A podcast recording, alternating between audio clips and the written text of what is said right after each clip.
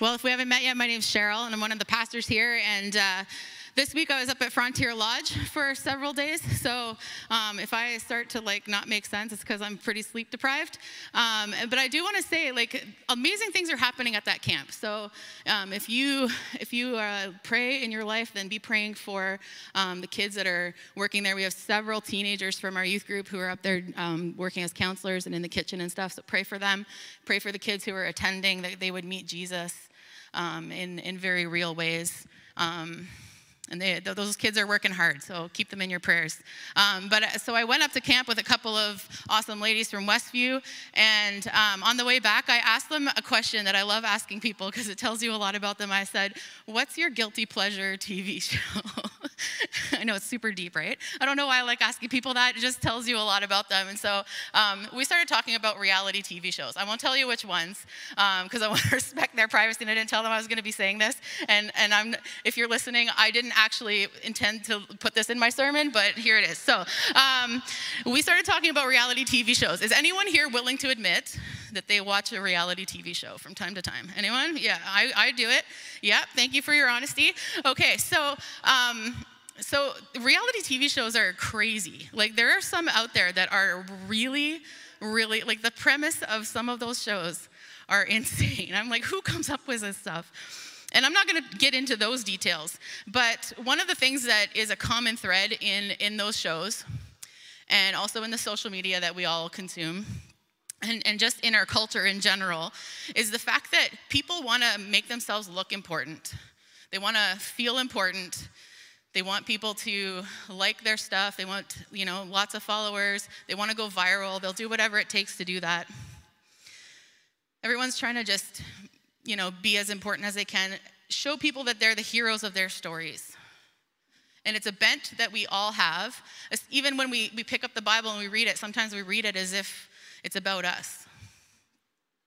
And today we're going to be in John 5. And as I was preparing for this sermon, I, I listened to a different sermon um, on a chunk of this passage. And, and the pastor was like, okay, so this sermon's going to be a lot more about Jesus than it is about us. So I just want to warn us about that up front that we're going to be looking at a lot at Jesus, a little bit at us, but a lot at Jesus, and that's okay. Um, so we're going to get into the story of what's happening, and then we'll um, we'll go from there. So I just want to review what Adrian spoke about last week in the first part of John 5, where Jesus heals a man at the pool of Bethesda who couldn't move and hadn't been able to move for like 38 years. Like, just imagine that. That's, that's in- intense. And all Jesus did was say, Pick up your mat and go home. And that's what the man did. And, and, and yes, that's amazing. And, and we like to think that that's so cool.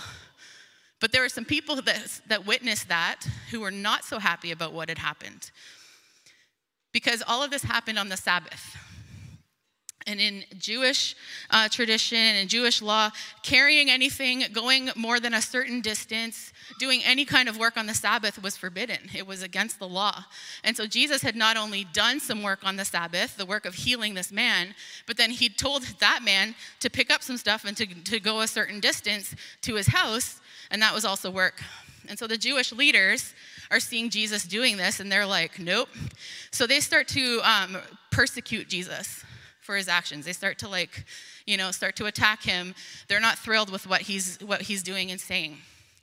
And so today we're picking up on Jesus' response to the persecution from these Jewish leaders. And we're going to start reading in John chapter 5 in verse 17. In his defense, Jesus said to them, My Father is always at his work to this very day, and I too am working. So Jesus is like, I'm just going to heap it on, guys. You're already not happy with me. I'm going to go farther. God's my Father, and I'm always working or he's always working, and I am too. And now, for all of us sitting in this room, that's good news because we need the unbroken work of the Father in our lives and in our world, and we need that to be the case. We need God to be working. We need Him to, to hold everything together because if He doesn't, then we don't exist. And it's good news for us that He doesn't stop working. And the work that He's doing is the restoration of all creation to the, the way that it was before sin distorted it. So let's be encouraged that, by that today. Whether we see it or not, God's working and he, he always will be. Um, he's working through the Spirit, he's working through the Son, he's always at work. But the Jews that heard this, they weren't so happy about it. It wasn't such good news to them because it was, it was breaking what they, were, they had believed for such a long time. In fact, they went to the opposite end of the spectrum and they were like, let's kill him. like that was like the, the other side of what you could, you could react to this. And, and so we see that they didn't respond to Jesus' words well. Here's what they, what they said in, in verse 18. For those reasons, they tried all the more to kill him. Not only was he breaking the Sabbath, but he was even calling God his own father, making himself equal to God. Breaking the Sabbath was bad enough for them, but then calling yourself equal with God was, was worthy of death in their eyes, punishable by death according to their law. Because Judaism is a monotheistic religion, there's one God, and you can't have any other gods. For a fallen, finite human being, you know, a mere mortal, to call himself God, to make himself equal with God, was like unimaginable to them and punishable by death. Because in, in Exodus 20, verse 3, God had commanded them that they should have no other gods before him. And so Jesus is coming along and he's breaking this paradigm down, and, and they don't know what to do with it. And so they're intent on killing him. But we've already seen in the book of John that Jesus knows all men, he knows their hearts, he knows their thoughts. And so he knew what these people were, were, um, were planning. And instead of de escalating the situation, he's like, okay, so like you, you don't believe me? Well, let's just do this, guys. Let's like buckle up. We're going to go in. And uh, he starts to explain and build a case about why he's the Son of God, why he has authority over the whole world, why he can say he's equal to God, and what that means for the world. And he confronts these beliefs that they've had about God and how they're missing the point of, of everything, even though they think that they've got it all figured out. And I think that today, when we look at Jesus' defense uh, about how he's the Son of God and the authority he has, we might also get confronted on some things that we're believing. Because Jesus is going to explain to them and to us just how much authority he has in the world, the range of that authority and we might just get conv- convicted or confronted with the view that we have of Jesus or how we respond to him. Because some of us are all for, you know, following Jesus as long as we, um, as long as he doesn't disrupt our lives too much, as long as we have a certain degree of autonomy and we can still feel like we don't have to sacrifice too much and we can be comfortable.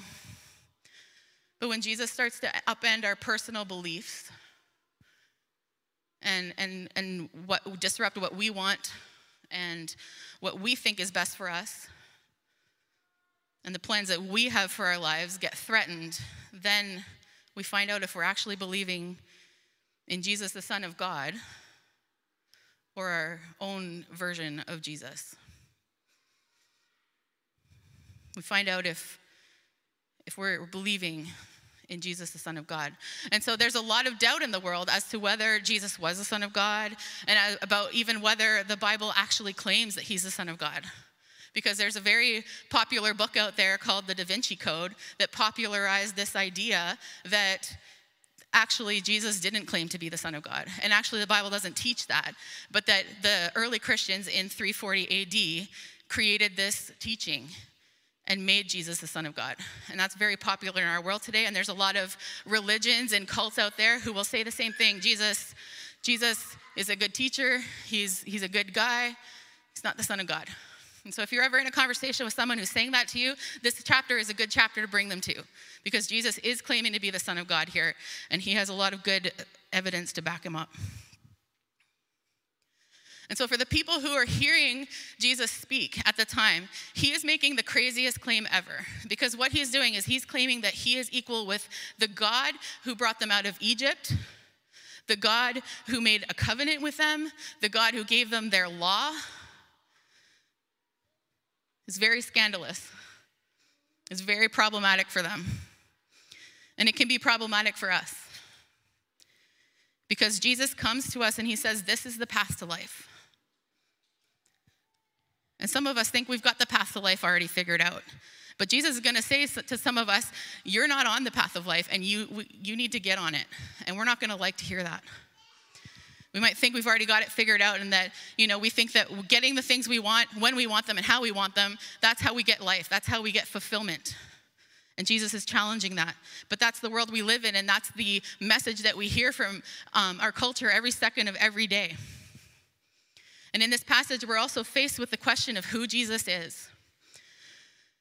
Because if he's just a good philosopher or he's a good teacher or you know he's your personal Santa Claus or whatever, then we can make that version of Jesus do anything we want. So we like that. We like that kind of Jesus. But if he's God, then we have to answer the question. We have to look at ourselves and, and ask, how are we responding to him? How do we respond to Jesus? Because getting that question right affects every part of our lives. It affects how we do singleness, dating, marriage, parenting, how we do our jobs, how we relate to other people, how we minister in the church, et cetera, et cetera. Every part of our lives is affected by how we answer that, church, that question. And so, as I go through Jesus' arguments today for why he's the Son of God, I want you to keep that question in mind. How am I responding to Jesus? How do I respond to him? Because it's the most important thing about you. So let's get into Jesus' um, case for his authority. In verse 19, he said, Jesus gives him this answer Very truly, I tell you, the Son of God can do nothing by himself, for he can do only what he sees his Father doing, because whatever the Father does, the Son also does. For the Father loves the Son and shows him all he does. Yes, he will show him even greater works than these, so that you will be amazed. So, what we're seeing here is, is a loving apprenticeship relationship between Jesus and the Father. And Jesus is saying it this way because it's something that his hearers would have identified with, because in that culture, and in many cultures around the world, even today, it's very common for sons to take on the father's trade, to do the family business. And so they spend hours and hours and hours with their father learning how to do the skills, learning the knowledge that they need in order to do the trade, in order to master it, in order to be able to be called a master tradesman themselves. And Jesus himself did this on earth because he learned carpentry from his earthly father, Joseph. And so he, um, he also identified very deeply with this apprenticeship concept. But it goes deeper for Jesus because he also apprenticed from God the Father as the Son of God. He's saying in this passage that he's identifying with God. He isn't claiming to be equal with God in the sense that, like, he's a different God or he's independent from God. He's saying, I am identifying with God the Father. I have learned from him everything. I learn, learned how he thinks. I can't do anything by myself. I act on my Father's initiation. I receive authority from the Father, and then I go and I do the will of, of the Father. That's his identity to do the will of the Father. And I think sometimes I read about Jesus' life and I'm like, oh, he's just going around doing what he wants. I'm going to heal this guy and I'm going to do this thing, you know? And, and, and that's not what's happening. There is a real obedience to his life.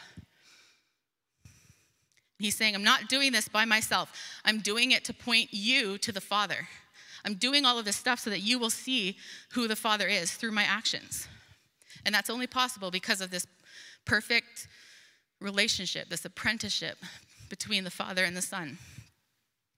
The Father's lovingly show him everything that he does, and the Son's obeying because he loves the Father. It's a perfect identity of will and action. And in those things, they are the same.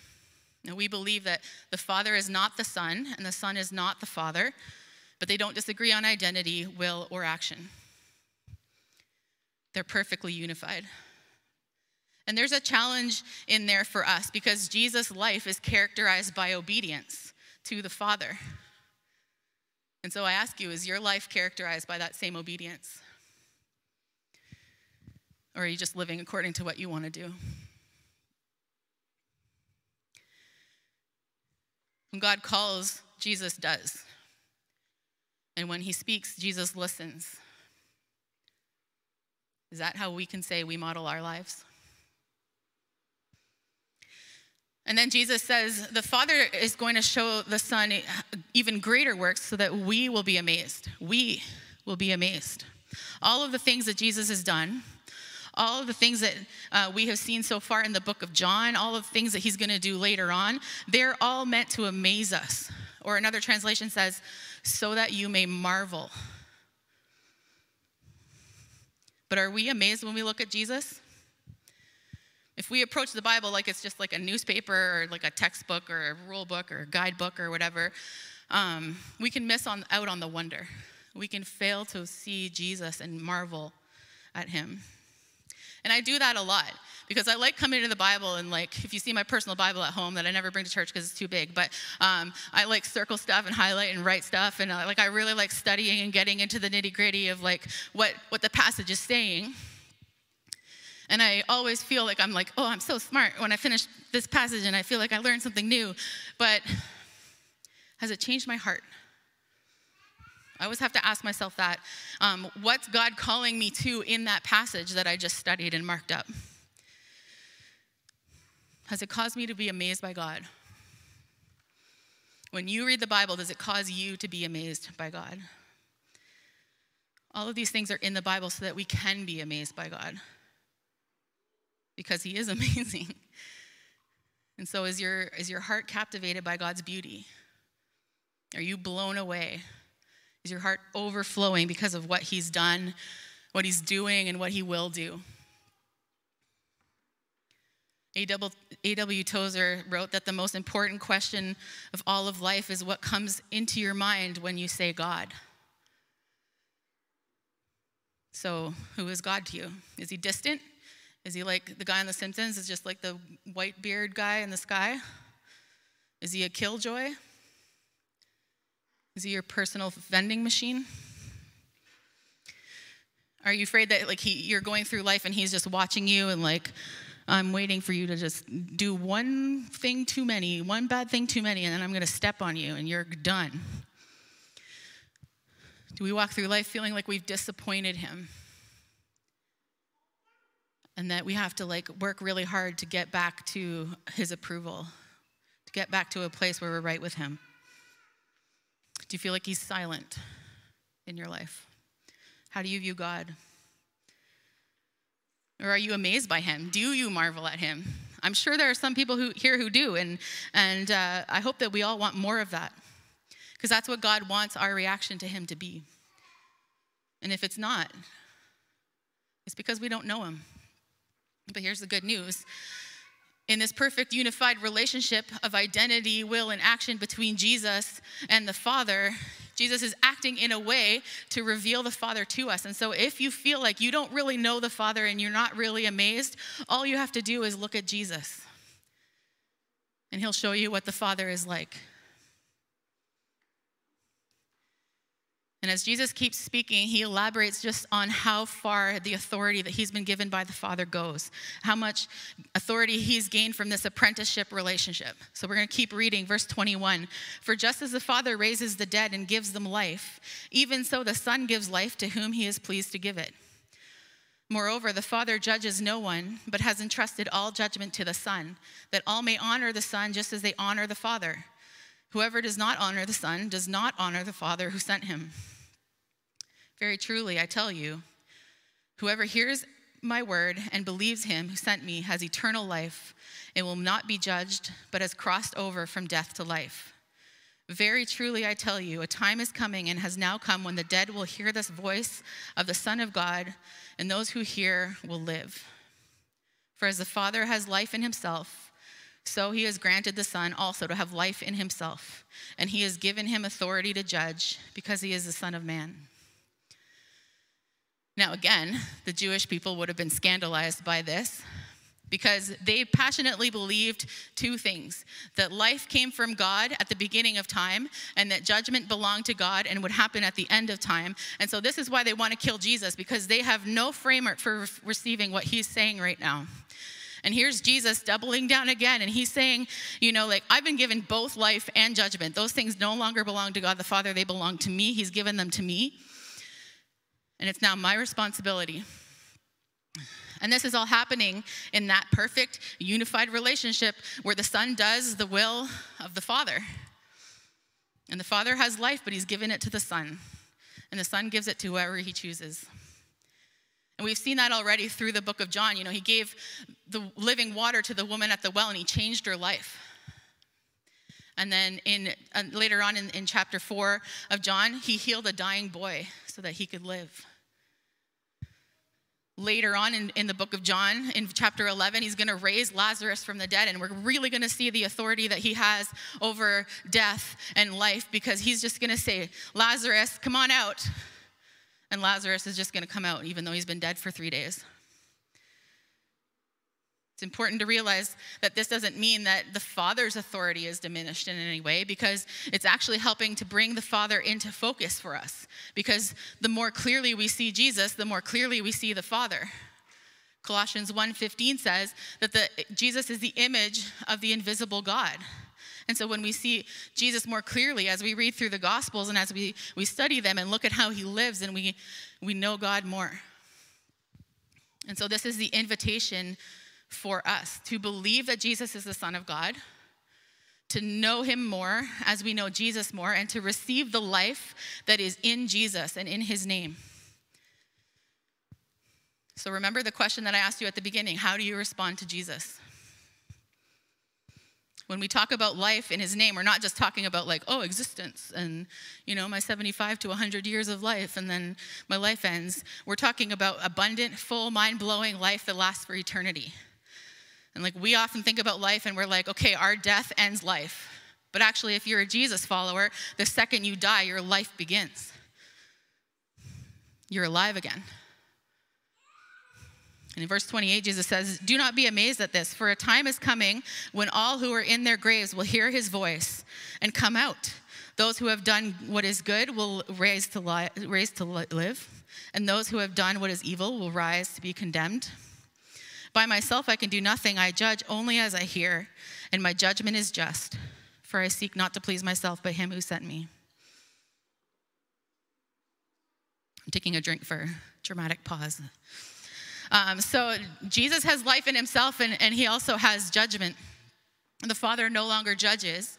All that judgment is given to the Son, to Jesus. And Jesus is saying that there's going to be a day when we're all going to hear his voice.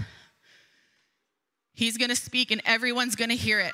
And those who are already dead will come out of the grave, and those who are alive will join them, and we'll all stand before Jesus. And in that moment, there are only two options those who have done what is good will rise to live, and those who have done what is evil will rise to be condemned. Now, I know this can sound terrifying and confusing, and my mind always goes to like, okay, what are the things I've done? You know, have I done more good or have I done more evil? Do I need to like up my game somewhere? What have I done with my life? Um, what do I what do I do to make sure that I've that I rise to live? Can make us really afraid. John Piper, John Piper says, God intends that the one who judges the world will, ha- will have been a slain lamb, a crucified man. The judging Son of God at the last day must first be a suffering Son of Man. And if we ask, why must our judge be a man, a suffering man? I think the answer is that God deems it fitting that human beings be judged by one who knows what it's like to be human. The one who's going to judge us knows what it's like to be human. He knows the pain, the joy, the sorrow, the loneliness. He knows what it's like to be tempted in every way. We read that in Hebrews. And he went to the cross and he bore all of our sin so that we could know God. So that on that final day, when we stand before him, we're insufficient in ourselves. We haven't done enough good. We haven't done enough to measure up. But if we follow Jesus, we can claim his perfect record as our own. And so we don't have to fear that. I have a sinless record and you can too if you accept it from Him. And so we're going to look into His eyes, and He's going to look into ours. And He's going to ask the question Have you believed me? Have you believed in me? And if we answer yes to that question, we get life. We get new heaven, new earth, new delights, things that are going to blow our minds that we haven't even thought of yet. Like, think of the best thing that you love in life. It's not even going to compare to what's going to be available to us. But if we answer no to that question, we get judgment. We get the removal of God's grace, the eternal presence of his wrath. Every joy that we have in life right now, even the little things that we take for granted, will be removed. And so, again, I ask you, what's your response to Jesus? Now, Jesus goes on to list four witnesses that support his case because he knows all men, he knows their hearts, he knows their thoughts, and he knows what they're thinking right now and the objections that they have. And so I'm just going to go through these four witnesses quickly. In 30, verse 31, he says, If I testify about myself, my testimony is not true. But there is another who testifies in my favor, and I know that his testimony about me is true. And commentators believe that he's referring to the Holy Spirit here. You know, we've been talking a lot about God the Father and God the Son. And those of you who are sitting here and know about the Trinity are like, what about the Holy Spirit? Here's the Holy Spirit. And of course, further in the book of John, Jesus is going to do some teaching on the Holy Spirit. But it's the Spirit who does the work of illumination in our hearts, who shows us that we need God. He shows us who God is, helps us to believe that Jesus is the Son of God and what Jesus did for us on the cross. And then he testifies to us about whether or not we're a son or daughter of God. And so if you have the desire to follow Jesus, if you want to know him more, if you want to submit your life to him more and more, that's the Spirit testifying to you that you are a son or daughter of God. And regardless of how well you're doing at those things, he testifies to us whether or not we're the son or, God, or daughter of God. We struggle to live out our faith in a fallen world. We're not going to get it right, but the Holy Spirit will let us know if we're adopted by God. The second witness is, is John the Baptist. You have sent to John, and he has testified to the truth. Not that I accept human testimony, but I mention it that you may be saved. John was a lamp that burned and gave light, and you chose for a time to enjoy his light. John the Baptist lived his life to point to Jesus. That was the whole purpose of his life. And his life was a witness to many people around him. And for a while, they believed him because it was exciting because he was the first prophet to hit Israel in 400 years. So they'd had like 400 years of silence. And then John shows up and they're like, yeah, let's, let's listen. And all he did was live for the kingdom, was 100% be sold out for Jesus, for letting people know that Jesus was coming and they needed to get ready. Do we live our lives that way? When Jesus says, I don't take the testimony of men, but it's for you guys to hear, it means that God uses our testimony in other people's lives to draw people to Him. And it's something that's very close to my heart and that I really try to be mindful of because I have several siblings who are not following Jesus because Christians have said terrible things to them, have really deeply hurt them, have done terrible things to them. And I know that they're not alone. Are we living in such a way that people look at our lives and they want to know the God that we follow? Are we living with joy? Are we living the abundant life that Jesus offers? Do we marvel at God? What we believe about Jesus affects how we live, and, and that witness is a witness to those around us for good or for bad. So we have the Spirit and we have John the Baptist, and the third testimony is the works that Jesus has done himself. Verse 36 I have testimony weightier than that of John. For the works that the Father has given me to finish, the very works that I am doing, testify that the Father has sent me and the Father who sent me has himself testified concerning me. You have never heard his voice, nor seen his form, nor, nor does his word dwell in you, for you do not believe the one he sent. So, all of the things that they'd seen Jesus do up until this point is pointing to the fact that Jesus was sent by the Father, that he has authority over life and death and judgment and sickness and the weather and natural order and demons. He has authority over everything. And the Father himself is testifying that to, to the truth that Jesus is his son because, he's, because of the works that, that Jesus is doing. And Jesus, or God in, in the book of John, is recreating the world through Jesus. And the restoration is coming. And they don't see it. And the fourth testimony is the scriptures themselves. Verse 39 You study the scriptures diligently because you think that in them you have eternal life. These are the very scriptures that testify about me, yet you refuse to come to me to have life. I do not accept glory from human beings, but I know you.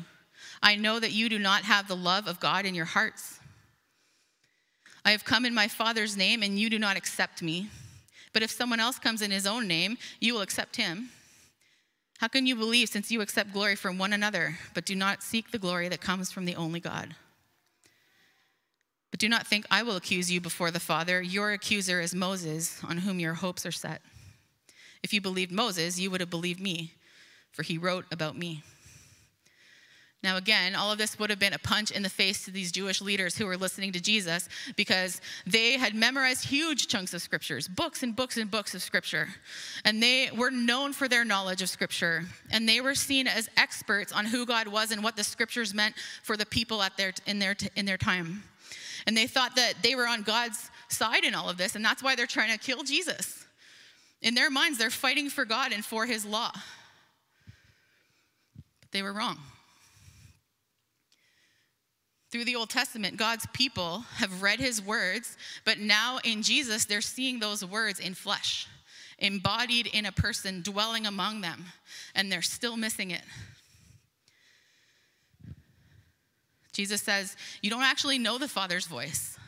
You think you do, but you, you don't know it. You don't recognize it. And you don't know what he looks like, even though you think you do. You know, he's been speaking through the scriptures, and all the scriptures have been think, talking about me, and you haven't recognized it. You haven't see, heard his voice.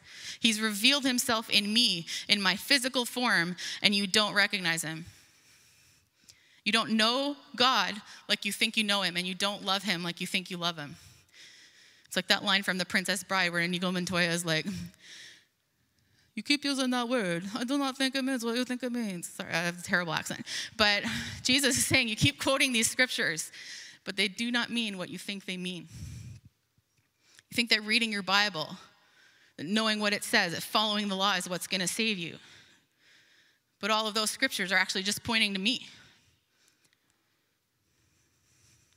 I'm what's going to save you. I'm what's going to give you life. You're holding on to something that's never going to save you. You're getting it wrong. And then he brings Moses into the argument because the Jews were calling Jesus out for doing work on the Sabbath and for calling himself equal with God. And those are two things that Moses had written down in the law. And Moses was their guy. Moses was, they were like, okay, we're going to cite Moses because he's like the, he's like the guy that, that um, we base our entire way of living on, basically. And he's definitely on our side in this. And Jesus is saying, He's not, actually. He's not going to save you, He's going to condemn you.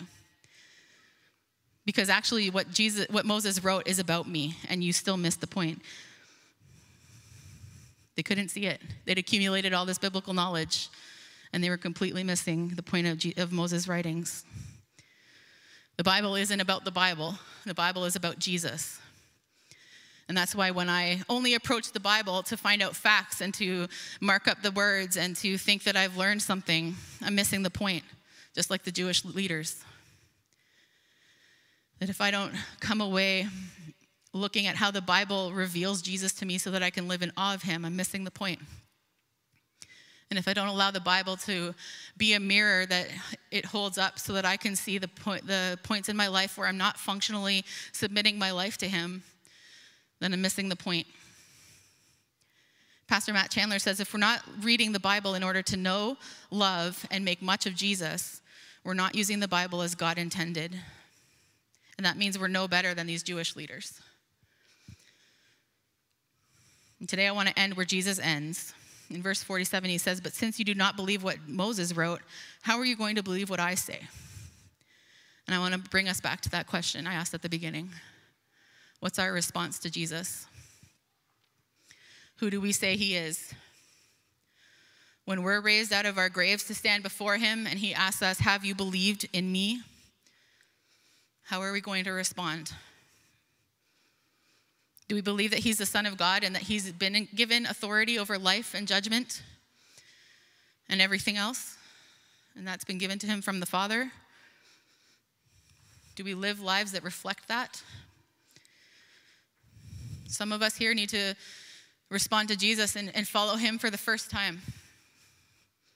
And some of us need to respond in obedience to something he's asking us to do, like Leela, who's getting baptized soon. She's responding in obedience today. Are we willing to lay down things that we haven't been that haven't been correct in our belief systems? The things that we've been living for that don't matter. Are we willing to let Jesus mess up our lives in order for us to know him more and to make him known?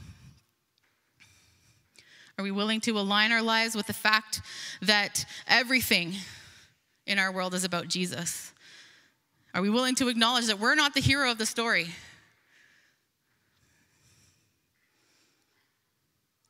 Are we willing to die to ourselves, to be corrected and convicted by Jesus as many times as it takes?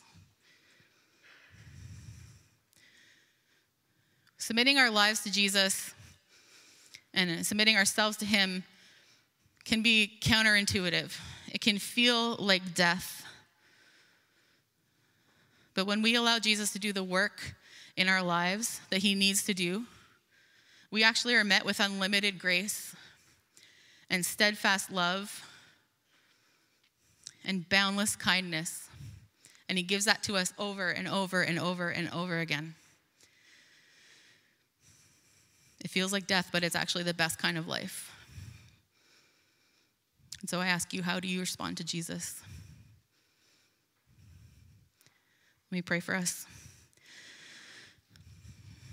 Father, I pray that you would send your spirit to illuminate our hearts with what we've heard today. That if there are people hearing this who don't believe, I pray that they would. And if there are people hearing this who need to get back on the path of life, I pray that they would. Father, I pray that you would move in us to live lives that are sold out so that many would know you. I pray that you would move in us to lay down the things that we're holding on to because they think that they'll give us life. And so that when we lay down those things that we can take hold of true life. Unlimited, abundant, joyful life that you're offering. I pray this in Jesus' name. Amen.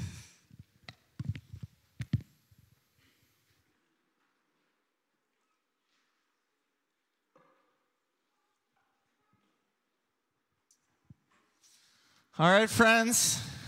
At this point, uh, we're going to have a time of discussion, Q&A. Uh, the text line you'll see on the screen. Uh, is there anyone here in the sanctuary that has a, a question they'd like to pose based on anything heard today? Or really, we open it up to just anything?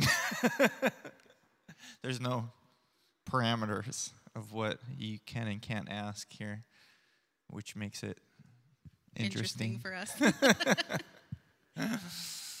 and we do our best to, to answer. Okay. Uh, oh, the, Mr. Witcher over here has a has a question. I'll go to the text line also. So.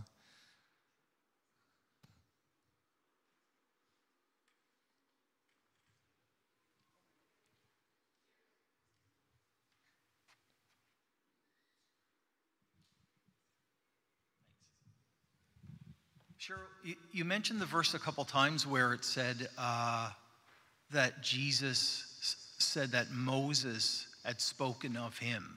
What, what did Moses say about Jesus? Like, how did he refer to Jesus? There's a lot in the in the Torah that points to Jesus, and so they were they were following the entire Torah. So if you remember a few weeks ago, Moses, um, like the, the, there's a story in the Torah about like how um, the Israelites were complaining about what God was doing, and so he uh, brought. Uh, poison, God sent poisonous snakes uh, to bite them, and to um, and if you got bitten, then you were going to die. And then um, they asked for um, they asked for deliverance from that for Moses. And so Moses went to God, and God said, Raise the snake up on the stick. And then if people look at it, then they will, um, then they'll find life. And so Moses did that. And that's a, that's a picture of, of Jesus. Um, and there is a lot of, um, the, the law that, um, that Moses wrote about was not actually just for the sake of like, hey, follow these rules. It was the best way to live in order to uh, prepare themselves for Jesus, for his coming, to be able to, to be living for the kingdom. Yeah, and I'm actually going to add something that I think is really fascinating. So, question when did Moses talk about Jesus? Moses, he's most known, of course, for coming down with the, the tablet and the Ten Commandments, right? Well, later, um, closer to when Moses died, he was speaking to the people. Um, this is Deuteronomy chapter 18, and he says, uh, he says, The Lord your God will raise up for you a prophet like me from among you, from your fellow Israelites. You must listen to him. For this is what you asked of the Lord your God at Horeb on the day of the assembly, when you said, Let us hear the voice of the let us let us not hear the voice of the Lord our God, nor see his, this great fire anymore, lest we die. The Lord said to me, What they say is good. I will raise up for them a prophet like you from among their fellow Israelites, and I will put my words in his mouth. He will tell them everything I command him. I myself will call to account anyone who does not listen to my words that the prophet speaks in my name. So that's so fascinating. It's much of what Cheryl talked about today, where Jesus said, what did he say? Like, I just do what my father tells me. I speak, you know, what he says. That's what Moses said. Someone is coming and he's going to do just that. He's going to speak what, what God tells him. But what's really interesting here is what, if you caught it, what Moses said to the people is, This is what you asked for.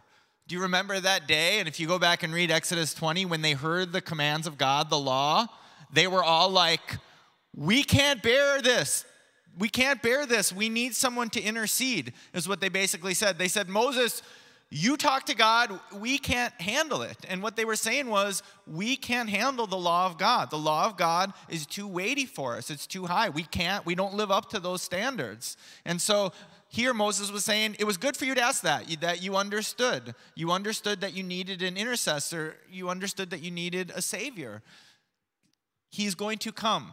And so it's really, really, really fascinating when you see how the whole Bible ties together like that. So, um, any other questions in this room? I'm going to ask Cheryl one of the questions that came in through the text line. I have a question the, back in here. the meantime. Oh, oh, you have one right there ready. Okay, go ahead. Go ahead. Good morning. In Genesis 1, when God created the animals, it just says he created them and it was good.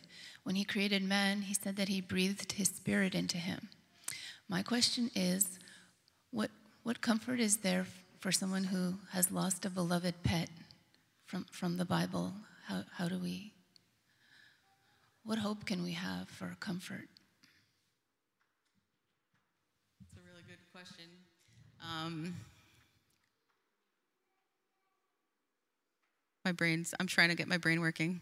Um, I, I think that um, I find comfort in the fact that the new creation is going to restore everything that that we have ever wanted.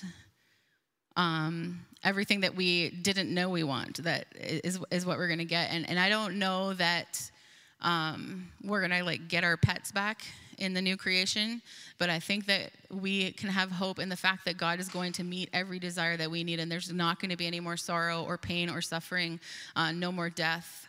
And I think that gives me hope, and I hope it gives you hope.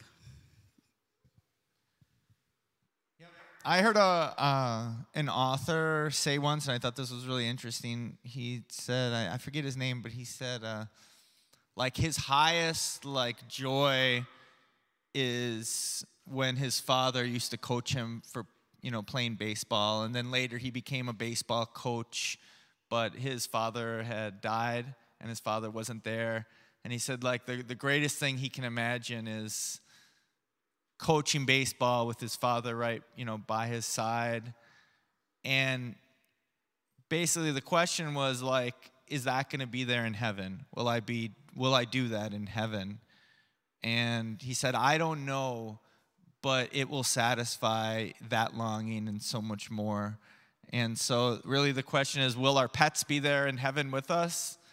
We don't know. Bible doesn't really give us that info, but I can tell you that you won't be longing for anything. There won't be there, there's not going to be a feeling of, of longing, whether the pets are there or not. Um, okay.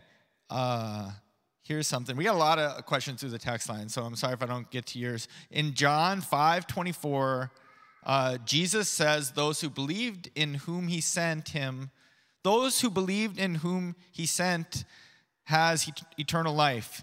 He didn't say those who believed in Jesus himself will have eternal life. What about those who claim that they know the Father, the Creator, the Most Holy, but they were fed the lie or misled to believe that Jesus is not God's Son? Well, Jesus is saying in that verse that he's, I mean, in the context of that chapter, that he is the one who who God sent. And so when he says, when you believe in the one in whom he sent, he's talking about himself because that's what he's been talking about that whole chapter. And so um, that's the one that we we need to believe in in order to have life. The other people who come along do not have the same um, credentials to back themselves up. They do not. They can't say the things that Jesus said in this chapter to be true. And, and so we need to be careful and we need to know our scriptures and we need to know what God says about Jesus and what Jesus says about God and what Jesus says about us and our world in order to be able to, to recognize when false people come and say, I'm God. Because later on in the chapter, um, I didn't go into it because we didn't get we didn't have time. But there's a, a verse Jesus says um, something to the effect of like, other people come to you and and you're happy to accept them, and that's because those people are coming and saying what those people want to hear. You know, they're they're they're tickling their ears, as, as the old saying says, and and they're they're like, oh, like they're they're offering things that they might not be able to deliver on, but they sound really good and so those people are happy to to listen to to to those people. And so again knowing the truth is is really important in that case. Yep. And so something you see in the bible because as the scriptures that cheryl talked about today like believing in jesus is um, life and salvation comes through believing. And what you often see is there's a, a, a moral equivalency that is often like designated to believing. And that's kind of strange. Um, but one thing that Jesus said, and it might even been in the chapter that you read, I can't remember where it is, but um, uh, Jesus said, If anyone seeks to do the will of God, he will know if my words are of my own authority. So, what Jesus is basically saying is if you're actually seeking God, okay, if you're not doing just like the fake religion to make others think you're good or the religion to just make yourself feel self righteous, but if you're actually seeking God, you're going to know if my words are of my own authority or if I am actually speaking for God. In a similar vein, Jesus said, All who seek find. So, when it comes to false teachers, those who might be seeking God, but they're currently deceived under a false belief system that is not based on Jesus? Will those people be condemned? And if you apply Jesus' words, it's basically God will find a way to those who are, are genuinely seeking Him. They will, maybe, maybe not yet, but a, a missionary will come. Sometimes you hear of people even having dreams. They were seeking God, a point in their life uh, where they had a dream that awakened them to the truth. God will find a way, and there will be none who are lost who are seeking the truth. Um, uh, I think we're ready over there with a, a question. Hi, Cheryl. Um, you said what we believe affects the way we live. And so, in a world that we see um, that's moving constantly towards values that are opposite than what we know of in the Bible, I see a movement in Christian circles towards purity and keeping whole and making sure nothing gets diluted.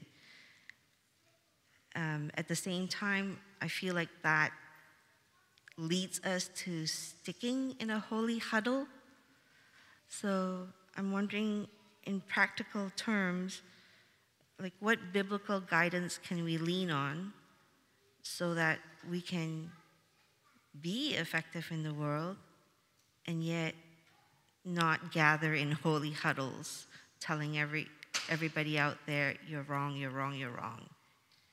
And, you know, this isn't for you. Yeah, I think um, being as, as the, the verse says, being in the world and not of the world. Um, we need to make an effort as Christians to make sure we're not in those holy huddles because they're not usually, it just becomes an echo chamber and it's not usually helpful for us when we're only hearing from ourselves. Like we're, we're losing touch with the world. We're losing our ability to speak into the things that are happening in our culture. Um, I would say to make an effort, I would recommend to make an effort to be out speaking to people, but to be embodying the love of Jesus and the grace of Jesus that we ourselves received and not be the person who's like, oh, you shouldn't be doing that. And like, you know, the Holy Spirit's going to convict them and, and we have the responsibility of living our testimonies before them, just like John the Baptist of being sold out. And that means, you know, the holy huddle is more comfortable for us sometimes, but we need to be willing to give up our comfort in order to um, to be able to speak into lives and, and to not lose touch and to not lose our testimony before people. Okay. Uh, that is a really good question how can we seek God in holiness and purity while not losing our ability to relate to one another? And I think it goes even beyond that. How do we seek holiness without becoming people who look down on those that we don't see as holy? Because that really is often the bigger problem with religious people, isn't it? Where in their pursuit of like righteousness, they start becoming condemning to others, judgmental, and all in all unwelcoming. And here's where what we discover is the difference between truly seeking the face of God and not really seeking him because that's what Jesus was after in this chapter that Jesus was that that that Cheryl was talking about today. That's what Jesus was really confronting. Like you guys think you're seeking God, you're not. Okay? You think you're doing true religion, you're not. And as you said, uh, our beliefs really come out in our actions. Well, if we have found Jesus, if he truly is the one we're seeking, if we're truly seeking Jesus, is going to bring, bring forth his spirit living in us, and that's going to bring forth a desire and a longing for those who don't know him to know him. And we're going to see people through the eyes of grace because we've understood that we've received grace. And it is true that we will not rejoice in sin and we will have, a, we will feel um, a personal desire to flee from sin and we will be grieved by sin. That will all be true. But at the same time, what will be true will be an understanding that we're all sinners who, who need Jesus just the same. And so if we start like looking down on others, what that actually is is that's evidence that we're not looking at the face of Jesus and we're actually just seeking a type of religion that makes us feel good about ourselves but is not based on a heart that that is seeking God and you know in spirit and truth. So um, it, it's more than just um, the question. The answer to the question is is more than just having good practices and having a good, you know, ministry philosophy. It's about having a heart that's actually seeking God, because the fruit of that will be um, inviting people to know Him and to to receive, you know, forgiveness the same. What we receive from Jesus to others. Yeah. Okay. Well, we, I'm sorry. We're, we're going to have to cut this off. We get a lot of messages, but I'm going to give one more. And this one's a little more personal. I've been angry at God for a long time. It's keeping me from seeing his goodness and mercy. How can I get back to a place of submission to his will for me?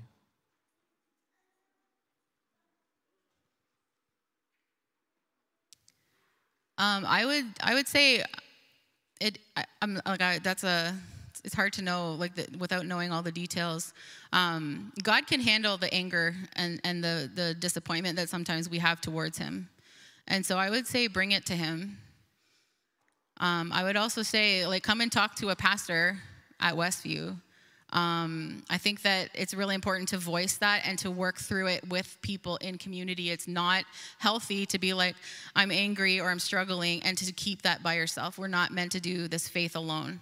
We're meant to do it in community. And so bring people into your life who can speak to you, who can point out the lies that you might be believing, and who can speak truth to, to fight those, who can pray for you, who can just listen, who can walk alongside you.